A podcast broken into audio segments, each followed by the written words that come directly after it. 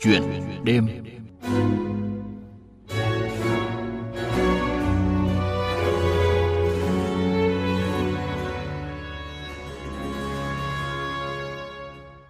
Thưa quý vị, thưa các bạn, sinh ra ở vùng đất sống trong đá, chết vùi trong đá, Lưu Thị Hòa, cô gái người dân tộc Cờ Lao, 30 tuổi, ở thị trấn Đồng Văn, huyện Đồng Văn, tỉnh Hà Giang, với khao khát giúp bà con thoát nghèo, đã quyết tâm khiến đá nảy mầm với mô hình khởi nghiệp từ nông nghiệp. Tốt nghiệp cử nhân trường Đại học Khoa học Xã hội và Nhân văn, Đại học Quốc gia Hà Nội. Tuy nhiên, chị Lưu Thị Hòa lại có niềm đam mê với nông sản bản địa và khởi nghiệp bằng mô hình hợp tác xã, một nghề chẳng giống với những gì chị đã được đào tạo trên giảng đường đại học.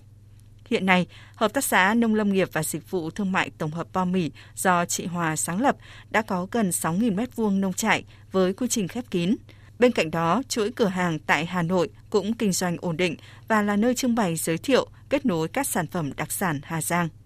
Mô hình cho tổng doanh thu 2 tỷ đồng mỗi năm, tạo việc làm cho hàng chục lao động địa phương đều là người dân tộc thiểu số. Chuyện đêm hôm nay, mời quý vị và các bạn cùng gặp gỡ chị Lưu Thị Hòa, cô gái người dân tộc Cờ Lao say mê với nông sản bản địa. Nhưng trước hết là một số thông tin về quá trình khởi nghiệp của cô gái này. Trước khi bỏ phố về quê để theo đuổi giấc mơ khởi nghiệp, chị Lưu Thị Hòa từng làm cho một công ty nổi tiếng về lĩnh vực marketing. Với bản tính tự lập và luôn thích những điều mới mẻ, năm 2017, chị Hòa tìm lối đi mới cho riêng mình. Chị thành lập Hợp tác xã Nông lâm nghiệp và Dịch vụ Thương mại Tổng hợp Po Mì nhằm liên kết với những người có chung ý tưởng sản xuất và tiêu thụ các loại nông sản mang bản sắc cao nguyên núi đá như lê, đào, mật ong bạc hà, thịt gác bếp, vân vân. Những ngày bắt đầu công việc gặp rất nhiều khó khăn, từ chật vật lo vốn, những thiếu hụt trong kiến thức về nông nghiệp đến việc thuyết phục bạn đồng hành. Đối mặt với nghi ngại của những người xung quanh, nhưng giấc mơ lớn của chị Lưu Thị Hòa vẫn thôi thúc từng ngày. Tôi nghĩ rằng là như thế này, ai trong đời cũng từng thất bại và quan trọng là họ đã đứng lên sau thất bại như thế nào. Những trái ngọt đầu tiên rồi cũng được gặt hái, mô hình liên kết tự phát huy nội lực của địa phương mà chị Hòa sáng lập đạt hiệu quả rõ rệt trên thực tế. Mỗi năm, Hợp tác xã Po Mì tiêu thụ cho các hộ liên kết 4.000 lít mật ong bạc hà, 70 tấn lê, 10 tấn sâm khoai, tạo việc làm cho hàng chục lao động địa phương đều là người dân tộc thiểu số. Sau những nỗ lực không ngừng, chị Lưu Thị Hòa đã vinh dự đại diện cho thanh niên Hà Giang nhận giải thưởng lương định của do Trung ương Đoàn Thanh niên Cộng sản Hồ Chí Minh trao tặng. Dù con đường khởi nghiệp vẫn còn nhiều trông gai phía trước, nhưng những bước đi của chị Lưu Thị Hòa đã và đang truyền cảm hứng cho nhiều thanh niên dân tộc thiểu số ở Đồng Văn trên con đường khởi nghiệp, làm giàu trên chính mảnh đất quê hương mình – Ông Nguyễn Văn Chính, Phó Chủ tịch Ủy ban nhân dân huyện Đồng Văn, tỉnh Hà Giang cho biết. Đối với cái à, sự nỗ lực cố gắng của em Lưu Thị Hòa thì à, có thể thấy rằng đây là một trong những tấm gương rất là điển hình tiêu biểu tạo được một cái sự lan tỏa đối với tất cả những thanh niên nói chung sẽ có thể là làm giàu trên chính quê hương mảnh đất quê hương Đồng Văn của mình. À, vâng, chúng ta thì vừa nghe một phóng sự ngắn về quá trình khởi nghiệp của chị Lưu Thị Hòa với những thành công đã đạt được, à, nhưng bên cạnh đó cũng không ít những gian nan thử thách. À, và ngay bây giờ thì chúng ta sẽ cùng trò chuyện với Giám đốc Hợp tác xã Nông Lâm nghiệp và Dịch vụ Thương mại Tổng hợp Po Mì, huyện Đồng Văn, tỉnh Hà Giang. À, xin trân trọng cảm ơn chị Lưu Thị Hòa đã dành thời gian tham gia chương trình ạ. Xin chào biên tập viên Hương Giang, xin kính chào quý thính giả của Đài Tiếng Nói Việt Nam. Chị Hòa thân mến là cựu sinh viên của khoa quốc tế học, trường Đại học Khoa học Xã hội và Nhân văn, Đại học Quốc gia Hà Nội à, và chúng tôi được biết là sau khi ra trường thì chị đã có 2 năm làm việc cho các tập đoàn trong và ngoài nước nhưng mà chị đã từ bỏ cái môi trường làm việc hiện đại và chọn cho mình con đường đi riêng. À, nói về cơ duyên đến với nông nghiệp thì à, chị có thể chia sẻ điều gì ạ? Tôi đến với nông nghiệp một cách rất là bất ngờ và tình cờ uh, vì bản thân mình thì khi mà còn ngồi trên ghế nhà trường ở môi trường đại học ấy thì rất là năng nổ và thường xuyên tham gia các hoạt động phong trào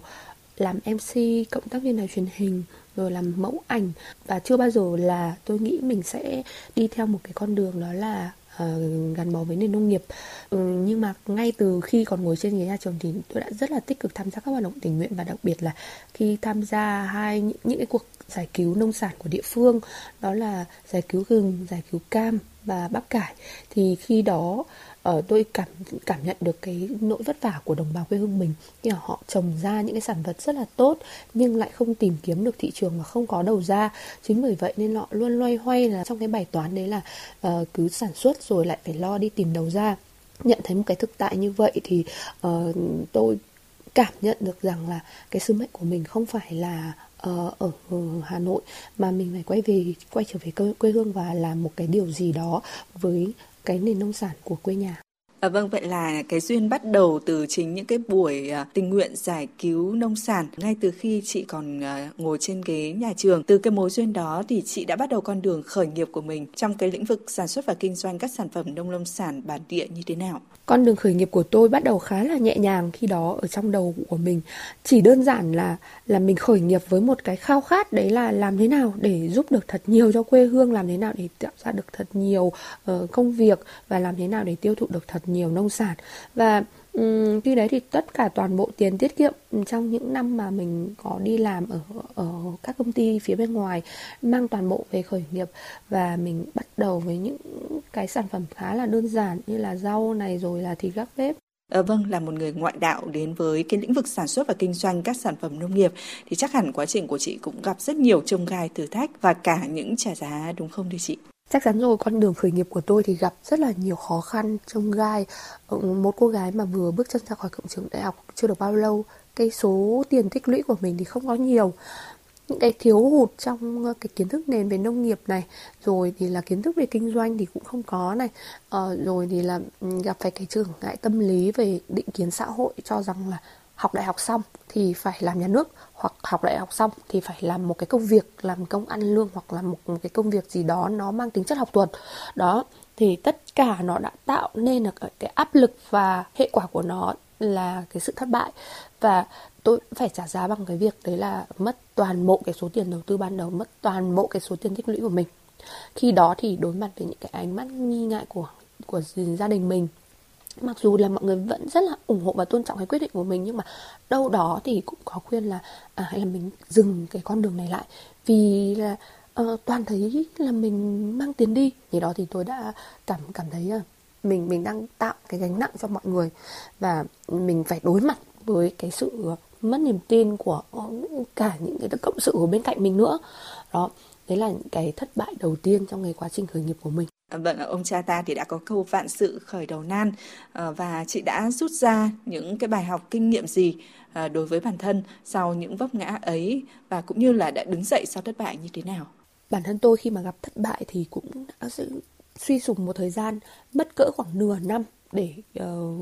nhìn nhận lại bản thân và nhìn nhận lại cái con đường mà mình đã đi với bản thân tôi ấy, thì ở phía sau tôi còn cái sự kỳ vọng của tất cả mọi người còn cái sự uh, đồng hành của của uh, cộng sự còn cái sự um, tin tưởng của đồng bào nữa. Họ đang chờ đợi ừ, tôi có một cái giải pháp và um, chờ đợi ờ, uh, bo mì có thể là mang đến cho họ những cái công việc mang đến cho họ những cái nhìn khác về nông nghiệp về nông sản. Đó. Uh, chính bởi vậy nên tôi đã nhìn nhận lại là những cái thất bại của mình bắt đầu từ đâu uh, và mình bắt đầu từ đâu thì mình sẽ đứng dậy ở đó. Những cái khó khăn những cái thiếu sự thiếu hụt về kiến thức này về vốn này, về thị trường, về sản phẩm. Ờ, tôi đã sửa đổi bằng cách đấy là tham gia tất cả những cái lớp học online miễn phí ở trên các cộng đồng để làm sao mình củng cố thêm cái kiến thức về nông nghiệp của mình. Cái thứ hai nữa là tôi đã ờ, mở ra hai cái chuỗi cửa hàng uh, kinh doanh các sản phẩm đặc sản vùng cao có tên là về bản. Để làm sao mà uh, làm việc trực tiếp với khách hàng bán lẻ trực tiếp ấy, để hiểu được cái thị trường này hiểu nắm bắt được tâm lý khách hàng và để từ đó để quay trở lại sản xuất thì mình mới biết cái câu chuyện nó nằm ở đâu. Phải phát triển sản phẩm như thế nào khách hàng ưa những cái sản phẩm như thế nào. Đó. Mà uh, ờ, cái cái bước đột phá nhất và uh, giúp tôi thật sự là quay trở lại và và và kiên định với cái lựa chọn của mình đó là cuối năm 2018 thì tôi có tham gia cuộc thi dự án khởi nghiệp do trung tâm BSA tổ chức mà có may mắn là được giải khuyến khích. Và khi mà tham gia cuộc thi dự án khởi nghiệp đó thì tôi mới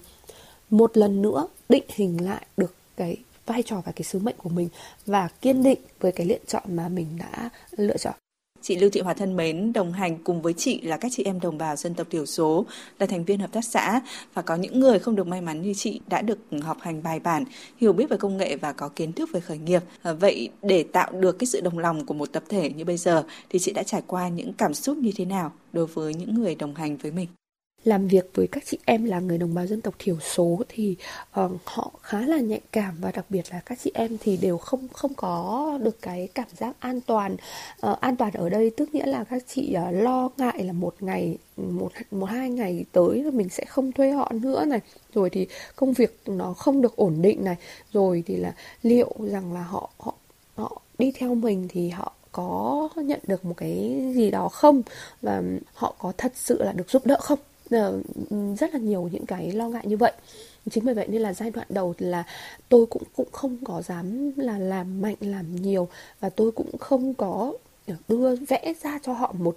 cái tương lai nó màu hồng. Mà tôi xác định cái tâm lý ngay từ đầu là họ ừ, sẽ cùng mình đối mặt với những cái khó khăn thử thách. Nhưng mà tôi có một cái cam đoan đấy là luôn luôn đồng hành với họ. Không bao giờ là bỏ rơi các chị em cả. Và uh, cho họ là trở thành xã viên trở thành thành viên của hợp tác xã mình luôn để họ cùng mình làm sao tham gia trực tiếp vào những cái quá, cái quá, quá trình sản xuất.